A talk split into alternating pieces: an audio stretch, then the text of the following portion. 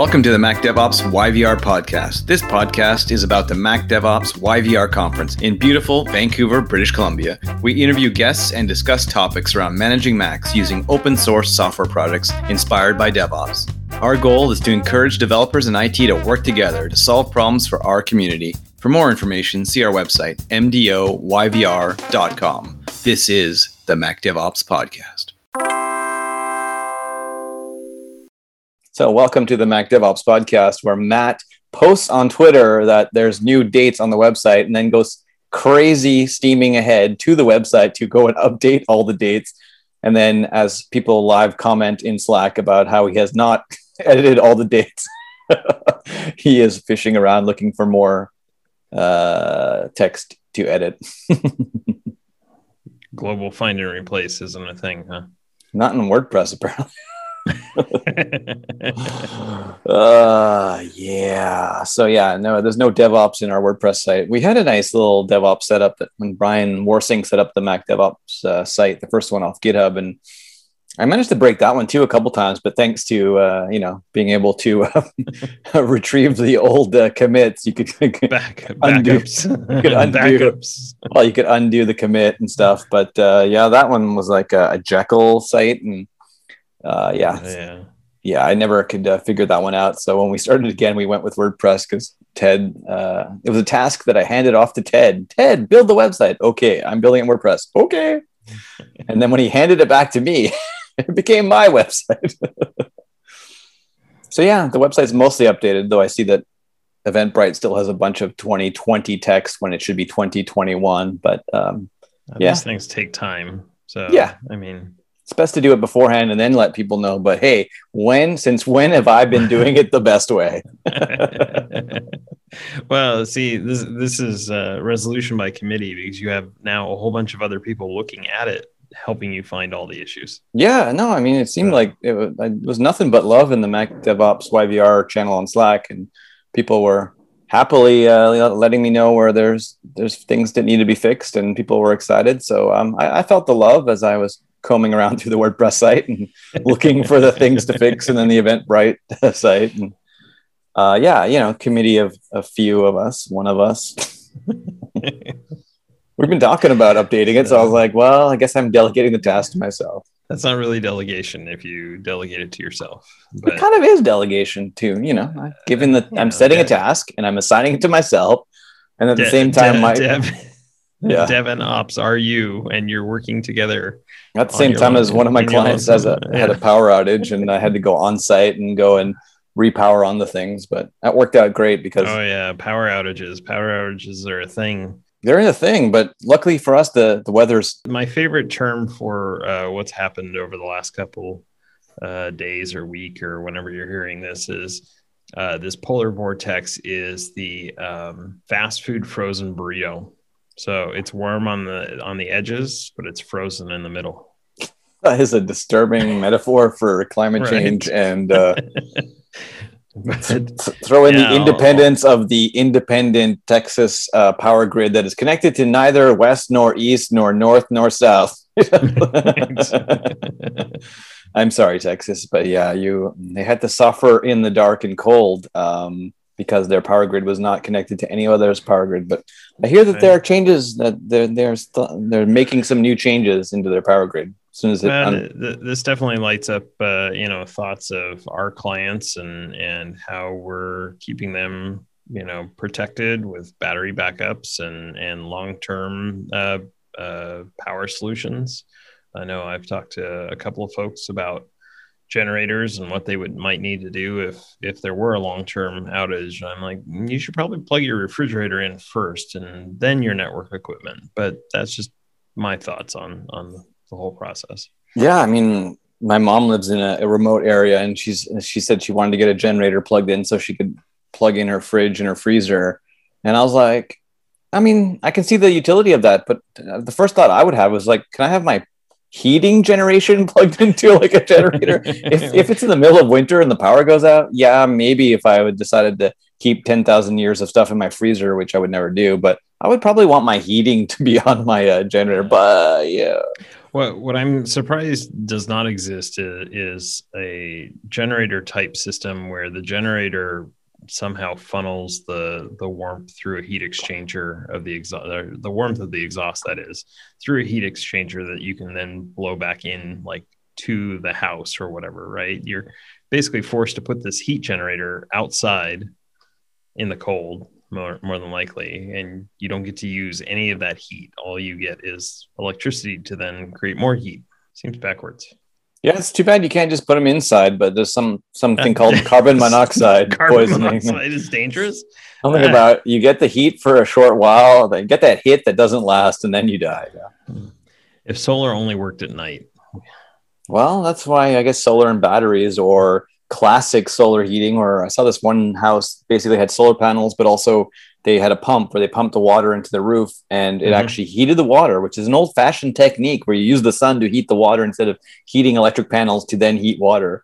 And so they had half electric uh, solar panels and half just uh, heating the water, you know, um, classic old school passive way. You know? Yeah. Yeah. Um, I've seen a couple of those, uh, those types of systems where they, uh, have a solar water heater on the on the roof that then fills a, a very large cistern type tank.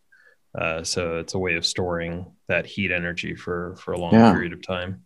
It's kind of cool. So that and some passive houses where the you know the insulation and the triple glaze windows and uh, you know you almost don't need central heating and maybe they have a heat pump or something uh, heat exchanger right. but yeah we've uh, we've uh, gone we've strayed far away from Mac DevOps, other than the fact that if there is no power, there is no Mac or Dev or Ops. so, right in the beginning, you need a Spark. yes, exactly. Well, and even uh, I've got a few clients that do have like whole house generators and things like that, and and still putting making sure that like the network equipment is still on a UPS that's going to react a lot faster than than the generator kicking on. Yeah, uh, is is important and. Uh, a lot of those that I've gone in, they those systems if they kick on a lot, that that UPS actually needs to be replaced uh, every year or two because the electronics in that just get beaten to heck uh, uh, on all that switching on and off. Yeah, I've had to get another UPS at my house. We don't have too many power outages. We've had a couple over the years, but it's mostly like a weird, like uh, almost like a brownout or a surge, where basically it'll like it'll go for like a millisecond, and so then I can hear my UPS kicking in all my equipment, and I've got like way too many raids and sands plugged into my UPS right now. Um, yeah, I'm, you're probably I'm, overloading it, but you know, uh, it's it says it's not, but it could just be playing dead too. But yeah, I I, I got a new UPS, and uh, yeah, yeah, UPS is important. when I I realized the value uh, when I moved to the M1 Mac Mini uh, versus having the laptop that I that I worked on. You with the laptop, you have a built-in UPS uh, as long as that battery is actually working. But uh, with the uh, the Mac Mini, you can't just like uh, shut the power off to the wall and hope things still work. or or whatnot you you kind of lose all the all the power so i've had to make sure that I have good UPS systems in place just just for silly things like you know the wind blowing and flickering the power will kick off a Mac Mini very quickly. Uh, just kind of sh- shameful, but you'd think there's enough capacitors in that power supply to keep going for a little while, but apparently not. Yeah, I mean, uh, it's been crazy uh, with the power outages in Texas and everywhere else uh, that, that is happening. I mean, it's kind of winter in some places, and um, places that aren't used to cold, freezing, uh, freezing roads or ice or snow. Um, they're getting a lot of it uh, today. So uh, I know uh, one of our uh, guests for today was in Texas and just got their power back. So uh, yeah, could could not join us, but yeah, very few of their remote team were were able to be online. So I mean, you got everyone at home, and so the home internet is important, and the home power situation. Um, also right failovers uh, of systems. Uh, we've we've run into that. We've had a couple of windstorms here where uh, um, power has somehow stayed on, but but a limb has hit the cable internet connection or downstream, you know, much further away. Right. Um, and and having backup, uh, even even something uh, simple like a, a mobile phone uh, that you can do a hotspot off of, or a couple of solutions I've seen of using like a, a Raspberry Pi that that basically acts as kind of a a lo-fi uh, share your internet off your phone type of a connection to, to actually get your full network. Well, even like a router that would have like a cell modem in it um, right. would be great. I mean, the you know, I, I tried to remote into a bunch of systems today at this one client, and when I realized I couldn't remote into anything, I'm like, mm, that sounds like a power outage. And of course, I'm always you know a creature of habit, and I always say to my Macs to never restart if there's a power failure because, well, it's just not safe if the power is unstable but that means that they stay off. And so, right. um, if if there had been, you know, maybe a cell modem uh, split router, you know, so I could switch over to the cell modem, that would have been great, and or uh, some kind of therefore internet controllable, uh, you know, power switches. But you know, in, in actual fact, I was very lucky because our snow has finally disappeared mostly, and it became a sunny day, and I actually operate under a principle of do I want a bike there? And today I was like, I want a bike. So I want a bike somewhere. And, you know, it just happened to work out that I could bike to visit my client and go turn on their equipment because I really needed a bike ride and they needed their power on. So it was kind of a, you know, mutual, mutually beneficial arrangement. Uh, I would be taking my life in my hands if I got on my bike in, in our current weather conditions. You have a lot of snow and ice. Yes. Yes. Yes. Yes yeah, I saw someone posted a picture of them breaking some limb. I don't know if it was the arm or a leg. I just remember seeing a cast and a quick Twitter scroll. And yeah, biking when there's ice out is just not my uh, not my favorite. I, I park my mm-hmm. bike if it's uh, any chance of ice. You know, snowstorm that's okay. But yeah, if there's like you know ice, the, the tiny little daggers of snow hitting your eyeballs that that can be annoying sometimes. Well, I, I have goggles for that, but oh, wow. still, yeah. The, the, this is the weather that I wish I had a, a fat tire e-bike uh, to, to help me trudge through all the snow and ice. But well, transit is there. Transit is there to help you. Transit yeah. is there to help. Uh, I am I am riding the bus uh, versus driving the short bus uh yeah so lots of it's been it's been crazy technology uh weeks here. Uh you know we we talked a lot uh you know last week on on our episode 50 yeah uh, 50 number 50, 50 this is 51 so thanks thanks to everybody who's been sticking with us or has caught up and caught up on their sleep because they've caught up on our podcast or, or however that works. And you put in a new theme song for our 50th yes. episode, a new yeah, theme who song. Caught, who caught that? uh, so yes, we're we're doing a little little ska kickoff theme song there. Uh, it was very uh, sneaky of you to vent, venture out and and make this a, a little bit different and, and, let you know that it's just not weird Mac sounds that I come up with that uh, that make it into the podcast. So um, but yeah, we've had some interesting uh, DNS issues uh, going on uh, as like entire networks get taken out by a DNS issue like Backblaze. Um, yeah, their whole B2 uh, infrastructure went down because their DNS registrar, I guess, had maybe someone either reported some abuse from a B2 link or B2 hosted site or um, some other reason. Um, but as I caught it in mid Twitter uh, thread scroll, uh, popcorn, bag of popcorn, um, it was kind of like, uh, yeah, our B2 is down and we're not able, and this is on Twitter, like from Backblaze, we're not able to contact anyone from our DNS registrar. I'm like, oh, yeah, this is like the perfect example of like, you sign up for a service and you have no way of contacting these people. There's no phone support. Their twitter you know doesn't respond. And like and it, oh it's just just dns right? So that means that right. no one who actually pays for your service i mean nobody uses backblaze b2 right? I mean like it is business cloud backup i mean yeah probably a lot of people. So nobody could but just watching this twitter thread it just i was just like oh my goodness. Like they're like begging people to like contact their registrar. And finally, the last Twitter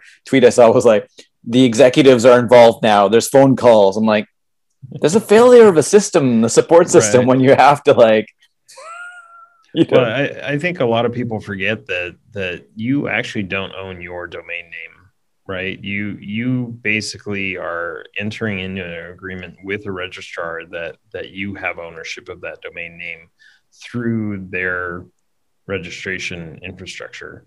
Uh, I ran into this uh, a lot with uh, a little company, GoDaddy, um, that uh, uh, you know if if you don't respond to an email on in a timely basis, they basically change all of your DNS to their DNS. Um, and then redirect your site to basically their upsell services until until you respond uh, and and it can be very painful for for you for a customer uh, for clients. So yeah you really need to uh, know who your registrars are and, and what the, what their policies are and, and uh, what their standards of conduct are going to be and how can you get somebody in a chat or on the phone or respond to a ticket if, if things go sideways. So um, you know, I'm I, I use Namecheap for the most part for most of my my DNS, and I, we don't we're not making any money off of that that by me saying that, but uh, that's who I use. I'm I'm not sure who you use, Matt, for for DNS registration. But. Well, uh, I mean, uh, since I have a .ca for Canada domain, I've used uh, like Canadian registrars, um, right, right. Um, but also I was am still using, um, yeah, big question mark over my head. Uh, Dyn DNS. Uh, they got oh, bought yeah. by Oracle, right? So I had some of them for my extra DNS services, but because everyone needs a little extra. But um, yeah, the main registration was like through, uh, yeah, uh, Canadian registrars. But uh, yeah, it's kind of a weird game when you go looking and it seems that it was a funny uh, coincidence where not too long after seeing that uh, Twitter thread on uh, DNS burning in, in the dumpster of uh, our favorite zine maker, Julia Evans of Wizard Zines, was asking people about uh, what uh, questions or issues they'd ever come up with DNS because she wanted to make a, a zine about DNS. And I was like, ooh, there's yeah. probably a lot of good stories out there. that that thread's a long one. If you if you do go back and, and follow it, there was a lot of responses to to her inquiry, and and yeah, there's a, there's a lot to DNS. It's always DNS, right? Uh, but also just just to registration and registrars of domain names and then then yeah the actual dns record which is you know your name servers. Uh, and you you may have good dns you may be using a good dns service but if your registrar is garbage it, it doesn't matter right yeah and i think this is the truth about any service or vendor that you deal with whatever it is storage you know since i deal with a lot of storage but if if you can't contact your vendor then they're not really helpful. And so, you know, like when people used to ask me about what my favorite storage was or whatever, and I was like, wherever you can get help from. And it was like the same answer to it, like, should you have a Mac or PC back in the good old days? And even though, yeah, I, I think an Apple computer is better than a Windows PC, but I'd always tell people like, who's going to help you? Who is going to provide you with help? If you live next door to a super Windows server helpful t- tech person, then get a Windows machine if they're going to help you. you know, it's like, right, right uh yeah every every computer and everything is going to cause some concern so you need someone to turn to for help so, and if you buy a mac and you support macs and thousands of computers then go to the mac admin slack or go to mdoyvr.com and talk to all the helpful people that are figuring out cool solutions and then even then you may not be able to figure it out well, but hopefully, hopefully, uh, many hands make light work, right? And, yeah. And, uh, you know, having a couple extra eyeballs on a situation might be able to help you. And I think that's one of the great things about this community is is that uh, folks are willing to help and and uh, you know as long as you don't come at it with the xy problem but actually you know yeah i mean what, what some, you're trying to solve. A sanity check is what we need sometimes and people can help us out or sometimes just confirm that the problem we're seeing is the real problem and there is probably no solution. Like hey mdm and managing Macs is broken. Yeah you seeing that? Yeah i'm seeing that. Yeah we're all seeing that. Yeah okay dumpster fire. You know, like, uh, there was a, a lot of good tweets about that recently so yeah, it's uh, it's uh, a new a new uh, uh, playing field for for managing Macs and and definitely for uh, just the basics of getting updates run on on the new Apple Silicon. Uh, you know, uh, so we've seen uh, folks like Erik Gomez uh, redevelop his Nudge tool into a, a, Swift UI app, which is pretty cool. Um, to which is this is basically a tool that you can use to nudge your users to go run the standard update process. um, it's we're in an interesting time now because most of my users I set up as non-admins, but you need to be an admin or be blessed to well, to, uh, you used to be able to, updates. to use Munki, and Munki has always been super helpful. and as Greg was saying recently, the most touched code in Munki is the how to talk to software update and run it in command line, how to handle updates, and that has been the most modified bit of code because Apple keeps moving the puck or the football or whatever it is, you know. Right. Yeah. And uh, now it seems like it's almost it's nigh impossible to help people update their computers. So Nudge is is interesting and. Uh, yeah. And I mean, uh, you know, normal people would probably take the hint that maybe Apple doesn't want us mucking around in, in this arena, but that is not the typical Mac admin. Well, obviously, if, if, if you're in a place where you set a policy where you, you, it, security is boring. And if you have a place where you say we should be on the latest or the latest security update of whatever version we're on, then, then you want to be able to some way, uh, some way to check for compliance or somewhere to help your users do that. And, I've had to like create a couple of like very simple PDFs, but just going, okay, well, you see in software update that it wants you to do the Big Sur update. We're not doing Big Sur yet. So you want to do the Catalina software update, but Apple actually hides that. So go here, click on this very well hidden button in the more info, and it's actually updates for the OS you're actually running, not the Big Sur one. it's just like, wow. Yeah. I, mean, I think right. that the Apple, there's a big hint there. We want you on Big Sur, but then they can't you know, update, you know, they can't give you a proper update to 11.2 or 11.2.1 or something like that. Like people have been complaining about like not being able to get like the update to show up and uh, on Apple Silicon, maybe that's uh, been a big problem with the recent updates. And wow, I mean, all you can do is go to your favorite donut shop and buy some vegan donuts and, and eat them. I'm just misery, misery loves company. Eat, eat your problems, right? mm-hmm. I have a selection yeah. of chocolate, matcha, and other vegan donuts. that, that's exactly what I want in my ear. mm, mm. donut. So I bet, sorry, I mean, JD. The, these problems also don't uh, are, are aren't isolated just to the Mac platform either. I mean, this is Apple is clearly having problems uh, throughout their entire empire because we're seeing this even with uh, the Apple Watch uh, if you have a Series 5 or an SE, um, it can get into this weird uh, power save mode that you just can't recover the watch out of. Um, and, and they put a software update out there that basically didn't work. And so now their solution is, is if this happens to you, please contact us. But also, your Apple 5 watch could be out of warranty, and then they're not going to cover it. So, uh, they just want lawsuits apparently. I don't i don't know. The last three or four updates with my apple watch 3 um, i've had to unpair it and repair it just for it to be able to see the update because it's been impossible to update it. And that's literally almost taken me all day while i'm doing other things. But i'm like okay here i'll take my watch off plug it in. Okay unpair it get a thousand emails from my bank about apple pay and credit cards. Okay um, add it back. Um, okay, now I'm getting a bunch of emails, and then the butterfly makes tornado happen, and then I get mail from my bank about cards being taken off and cards being added, and and then I do the update. but it makes you wonder if if uh, you know the if Tim Cook actually goes through this. I mean, obviously he probably has an assistant or two that actually do most of the setup of a device for for him, but seriously i mean this is not something that that steve would have ever allowed for for a user experience uh, with a product like that.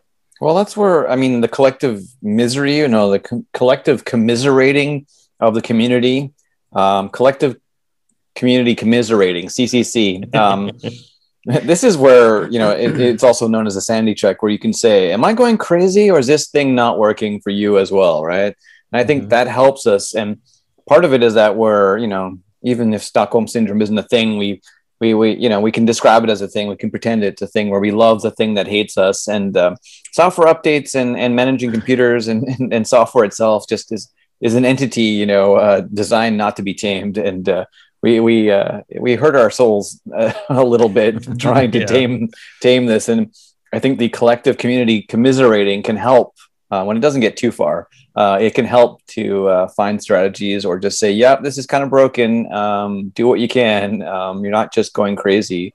because we, we I think we're all suffering alone sometimes in general, and then with com- with computers and right. our struggles to either update our watch or our struggles to manage computers for others, and uh, yeah, it, it, it, definitely is a struggle, especially. I mean, I, am finding because I, I don't have a lot of managed computers, computers that are on an MDM, um, mostly because of how computers are procured and and owners not understanding what MDM provides them or not wanting the quote unquote surveillance uh, of, of being enrolled in MDM.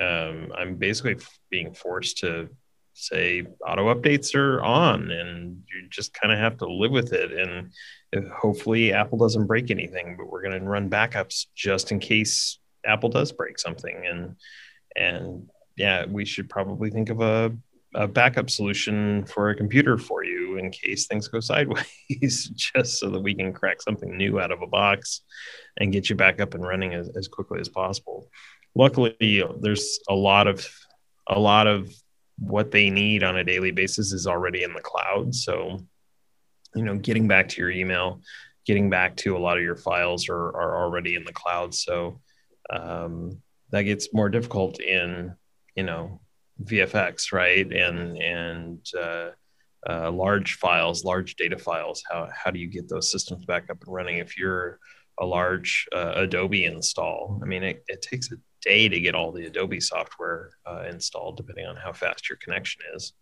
Uh, so, how, how do you deal with all of that?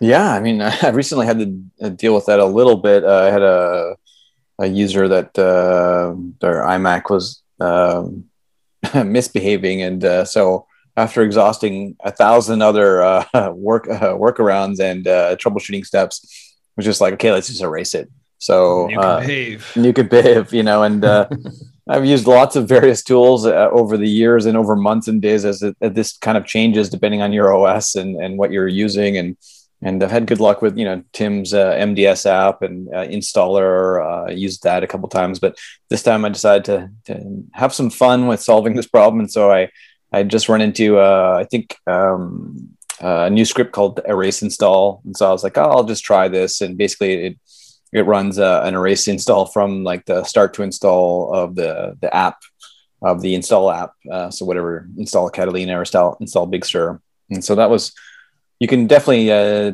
you know troubleshoot uh, not troubleshoot but configure that uh, in a lot of different ways. But basically, just grab you can grab the latest uh, installer of the version that you want and build that you want, and then uh, it can wipe and uh, set up a new Mac pretty quickly. So that was a it was a it was a fun it was a fun it was actually really really quick. I was I was very startled, uh, but yeah, it ran really quick, and then yeah, you're back to square one, and right. And then I had to make sure my uh, Munki bootstrap was updated because you know I'm the one maintaining it, and it wasn't quite up to date. So I had to make sure that the uh, I updated my bootstrap with the certs and all this kind of stuff, and then basically install that. And once you know Munki's enrolled and you know MunkiReport and basically Munki will install pretty much everything so uh, but yeah getting a, a adobe I, I, basically went online and and regenerated a bunch of the packages um, just to see if i could make make the process a little bit faster and they have mm-hmm. a if you've made packages in adobe in the uh, admin panel you can regenerate them because they're always out of date and you can download them but literally you're downloading a downloader which downloads the package and then it's a multi-step right. and then you can import that into Munki and then even import like an uninstaller but um, yeah it's it's yeah it, it's a process it's a process yeah, yeah it's uh, very much uh, uh, kind of a domino effect i feel like for for a lot of this uh, stuff. And uh, it gets really tricky uh, I mean, we have we have areas of really horrible internet and people who have very sizable businesses running on very horrible internet. Um, and there's there's some things that we can do, and I, have done been doing this uh, in, in, recent weeks of of updating like the Wi-Fi and having better switches and better uh, network gear in place, but it still doesn't fix the the upstream connection. If that's garbage, you're still gonna gonna suffer from that. So uh, I feel like uh, the bubble of uh, the reality distortion field bubble that that uh, some of these companies live in of having gigabit to the home or gigabit to the office and being able to just will um, you know terabytes of data, you know, at, on a click. It's just not not actually possible here in in Spokaneistan. yeah, in a lot of rural rural places, and even you know a lot of homes, they, they don't have the best internet. And even you know when I got a fiber hookup, I didn't get a gig or anything. Like they were, you know, the the, the local ISP is like, oh yeah, we'll get fiber to you now, and everybody's like, yeah, we'll get fiber, and but they're not promising any speeds. they're they may be right. give, putting fiber in, but they're they're they are not you know going to you know unless it's a very competitive uh, or it's regulated. They're not going to give you like a gigabit. So I was like, can I have a gig? They're like, uh, no, how about 100?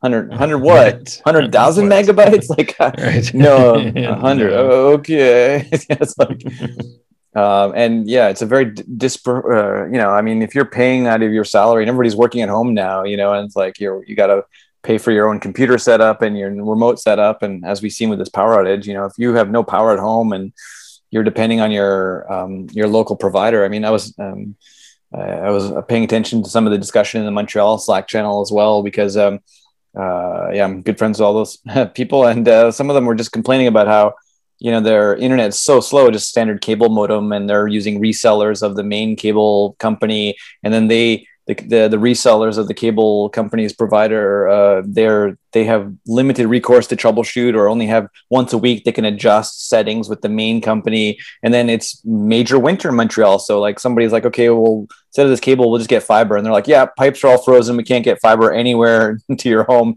You'll have to wait till may. Right. you know it's like right. Yeah. call us back when when the snow and ice are gone. Like those are real problems or you know like if you have saturated networks uh, cable networks then you're not going to get anywhere. I mean i'm I, I, got a yeah i got a second connection in my house now but i mean i think they're all all coming from the same tree. So if that one tree goes down or that one line goes down then right. both those redundant you know? well I, I think uh, you know folks don't realize especially if you're on cable internet that that you're all sharing a connection with your neighbors. Um, and and the if you have a lot of people on that same connection it's going to be a lot slower and everybody's working from home now. So yeah. uh, you know I, I used to see during the during the day while everybody's at work at home my speeds were through the roof. And in the evening they just it's a trickle. You can you could use pigeon ip uh, to get a faster internet connection. Tie, tie your message to the foot of a bird, send it aloft. But like where my where my office is, uh, there's not a lot of uh, folks on cable internet here. Uh, most most folks are either on fiber or uh, some other solution, uh, DSL, which is horrible. Um, so we actually have better uh, better cable internet speeds uh, here. So it's it is it's an interesting paradigm. Uh, to, yeah, to I mean, I, I, I, I, I, got a cable hookup and a, and a phone fiber hookup, and uh, the, the, phone company is actually uh, symmetrical and fast. And uh, right, uh, but I found that because everyone was home, that the connection to certain clients were were which were better before were now worse because everyone's going through like a terrible VPN service. Uh, you know. Yeah um, so some things are faster, uh, but uh, not everything. But yeah, not everything. the internet and all the CDNs, uh, the content distribution networks, and it's a it's a fragile web. JD, just don't don't poke it. Right. Yeah. When we uh, we tossed all the uh, net neutrality rules out out the window uh, a couple of years ago, so yeah, no worries. The the big mega megacorps will will do you no harm. well, I hope uh, that improves for uh, you and everyone else in the world. Because uh, I think, uh, yeah, my socialist brain says uh, we need to, to, have guaranteed internet for everybody. If so much of our government services or public works are going to be through the internet, then we need to guarantee a certain level of connectivity for everyone. I mean, that's what happened with with phone lines, uh, you know, and phone service uh, and electricity, uh, you know, at least uh, here in in the states. And uh, it, things may change in the next couple of years uh, here stateside, but we'll, we shall see. So, internet for everybody. Yes, yes, that's, that's the new campaign campaign rally. Um, on the Mac DevOps front, um, to be absolutely clear, don't don't believe everything you read on the Mac DevOps website. Um, yeah, it's 2021. This is the year. This is and, the year. And um, yeah, so June 9th through 11th, we're planning to have an event. Uh, we'll probably do some workshops on the June 9th. Uh, and then the 10th and 11th, we'll have some talks. Um, um, Ashton's going to come back and do some graphic recording. Uh, our friend Felipe will help uh, wrangle uh, speakers and hopefully do some live producing, and we'll see what happens. Um, yeah, plans are happening as we speak. You know, the shape of the conference is forming. Um, the website is being edited live. live. Those static files are changing quickly. Yeah, uh, call for speakers will go out as soon as I edit the website. as soon as I find where the call for speakers is hidden on the website, I will edit it. This is a, a highly, highly tuned, highly skilled operation here. Stand back. Stand back. Stand by while we find some adults that can help us solve this problem. Adulting is hard. I, I don't blame you for not being able to handle this all on your own. So that's why we have the community. Yeah, no, uh, thank you to everybody in the uh, Mac DevOps YVR Slack channel uh, who have pointed out where I have not edited the correct things. the link to Eventbrite should be correct now, everywhere or almost. Um, but yeah, 2021, June 9th through 11th, Mac DevOps. We are doing it on our Discord server uh, and probably live to YouTube as well. But we'll see. We'll see how things go. We got some tech to uh, to to uh, you know set up or experiment or test or see what we can do. We got some testing to do. We'll, we'll let you know what it all is on the 13th of June. 13th of June. Yeah, we'll tell you how it went. Yes. how it went. the stories will be told, many stories. Um, so you'll you'll appreciate this. I had somebody contact me uh, through through my website and say, back in 2013, I bought this uh, Thunderbolt RAID from you it is failing and the company that made it says that it's out of warranty can you help me um, well the funny thing about all of that is that because people were horrible about hard drives i had little stickers made up that said purchased on expires on kind of like like when you get the oil serviced in your vehicle Interesting. That we, we would stick on on there, and basically said the date we wrote on there was three years or two years, depending on the warranty of the drive, from their date of purchase.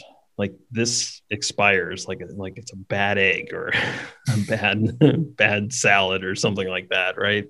And I'm like, you should have replaced this years ago, like in 2016, maybe 2017. It's 2021. That's pretty amazing. It's lasted this long. that it's lasted that long, but also no backups. Not a single backup made. Trusted that RAID somehow is a backup. That that drives me crazy. It drives me crazy. When RAID is a hardware failure, and it's just like, I I don't want to help you. I really don't want to help you because you're going to be very upset and disappointed when you discover that you've lost all the data off of that RAID because that's why I took all the contact info off my website. I just don't like when people contact me. right. I used to have like my phone number for some reason yeah. on there and oh, my email. I'm like, no, it's just I have like I have some stock art that I bought and I just put a picture of some servers and I'm like, let it inspire you. Let it make you at peace. Right. But please don't contact me. Please don't contact me. Yeah, that's that's literally where I'm at uh, with this. And I'm just like, no, just no but I've I've had so I because we used to sell little little external drives for Time Machine as well, and that's where the stickers really came in because I mm. it drove me crazy. People would bring in their dead iMac that's four years old with the external drive that we sold them at the same time that's also four years old that's been spinning as long if not longer and be like well what do you mean my backup's dead too yeah i mean that's why I uh, decided to do like a family purchase of backblaze for my whole family, and so mm-hmm. I, I, I pay for everyone's backblaze just so I don't have to like deal with the problem. They all yep. have time machine drives too, and then some of them have NAS Synology NASs. Uh, you know, um, I, I, you know I believe in multiple uh, multiple right. strategies. You know, where possible, to multiple places where possible. But yeah, I, I, too have also bags of time machine drives which don't work. You know, and I'm just like, I don't want to deal with that. Like, no, backblaze, you can restore it. Yep. You know, um, ah, yeah, and uh, you know, uh, OWC is a good company in the states, and uh, you know MacSales.com. They're not sponsoring us, but uh, you know, bought a, a, bit of gear from them from for different uh, clients, and uh, that's definitely a good place to buy some drives if you want to buy some drives that are you know can last a little long, a little little a little bit of a long time, you know, but right. uh, they don't last forever. nothing lasts forever, especially no, a raid. Nothing lasts forever. But I, I, think my my best guidance has been the the warranty on the drive is the expiration on the drive. If it has mm. if that drive comes with a two year warranty, that drive expires two years from the minute it got power by your action and if it has a three year warranty then then it expires three years from from that point that you plugged it in yeah and i mean that's why i always counsel people to get um you know the apple care i mean sometimes people think of it as a waste of money but you know if you buy it and it's good for three years then your your computer's covered for three years. If you get extra years off of it that's amazing. And people sometimes get 10 years off their mac but you're living on borrowed time you know yes. it's like um or or in this weather skating on thin ice with hot skates. In my world with large storage uh, volumes whether nas or san i mean we always go to lto tape and every couple of years there's a new lto generation which you know you can think of as a pain and an extra expense um, but to me, if I move from LTO 6 to LTO 8, then that means I have a copy of everything on LTO 6. And now I'm making a new copy on LTO 8. Right. uh, and then, you know, they just announced like, uh, I think LTO 9 is shipping with like, uh, I don't know, is it 15 terabytes or 30 terabytes? Uh, I can, I can never keep track. Right now, uh, LTO 7 is five and a half uh, terabytes per tape. And then LTO 8 is, I think, about 10 or 12. Depends on your material. If it's video, it's usually um, uh, half as much. And if it's you know compressed compressible files like text documents or spreadsheets, then you usually they can get 30 terabytes on a tape. And uh, but uh, yeah, I mean uh, with LTO nine, there's like a huge huge increase in capacity. And so if you migrate all your tapes, which sounds like a pain in the butt, uh, you you're getting an extra copy. Um, but uh, right on on a newer medium. Yeah, and. Yeah it may sound cheaper to just have some drives on a shelf, but who knows if those drives actually work? Um, if you have a RAID, then yeah, that that RAID is not meant as a backup, and any one of those drives will die. And you know, I've seen Synology NASs, which are just fancy RAIDs with you know one drive with you know a couple thousand smart errors, and another one with getting close. so you replace the one drive, and you're ready to hope the whole thing fail unless that there's right. a backup of that somewhere else, either preferably on another Synology ready to take over. Or, you know, if you buy one QNAP, buy a second. If you buy one Synology, buy a second. If you, you know, if you buy like a, you know, LumaForge Jellyfish that has ZFS file system, back that up somewhere on tape, another NAS somewhere. If you have a XN, then back that up on a on a Thunderbolt RAID or, uh, you know, just uh, copies, many copies. Only if you like your data, as we tell our my children, uh, only brush the teeth you want to keep it's like right. Only back up the data you want to keep is what I tell my clients. You, know, like, you, you tell the the oldest child that the youngest is a backup copy just in case. Uh, you, I've you never never made oh, that joke. Uh, I mean, occasionally call the second kid a spare, but you know. yes, I'm staring at my Thunderbolt stand that I've been testing uh, here. It's uh, another fancy RAID with a nice Thunderbolt on it, but um, yeah, a SAN is nice, but it's not a backup. So make sure your backups are your backups, and then you have many copies. Uh, more yeah. copies in more places. Only it's back up the data you want to keep. So yeah, that's a good survey of uh, the week's events. You know, DNS has uh, been fun and interesting. Uh, uh I saw your other uh, post oh. about the airdrop stuff. Right.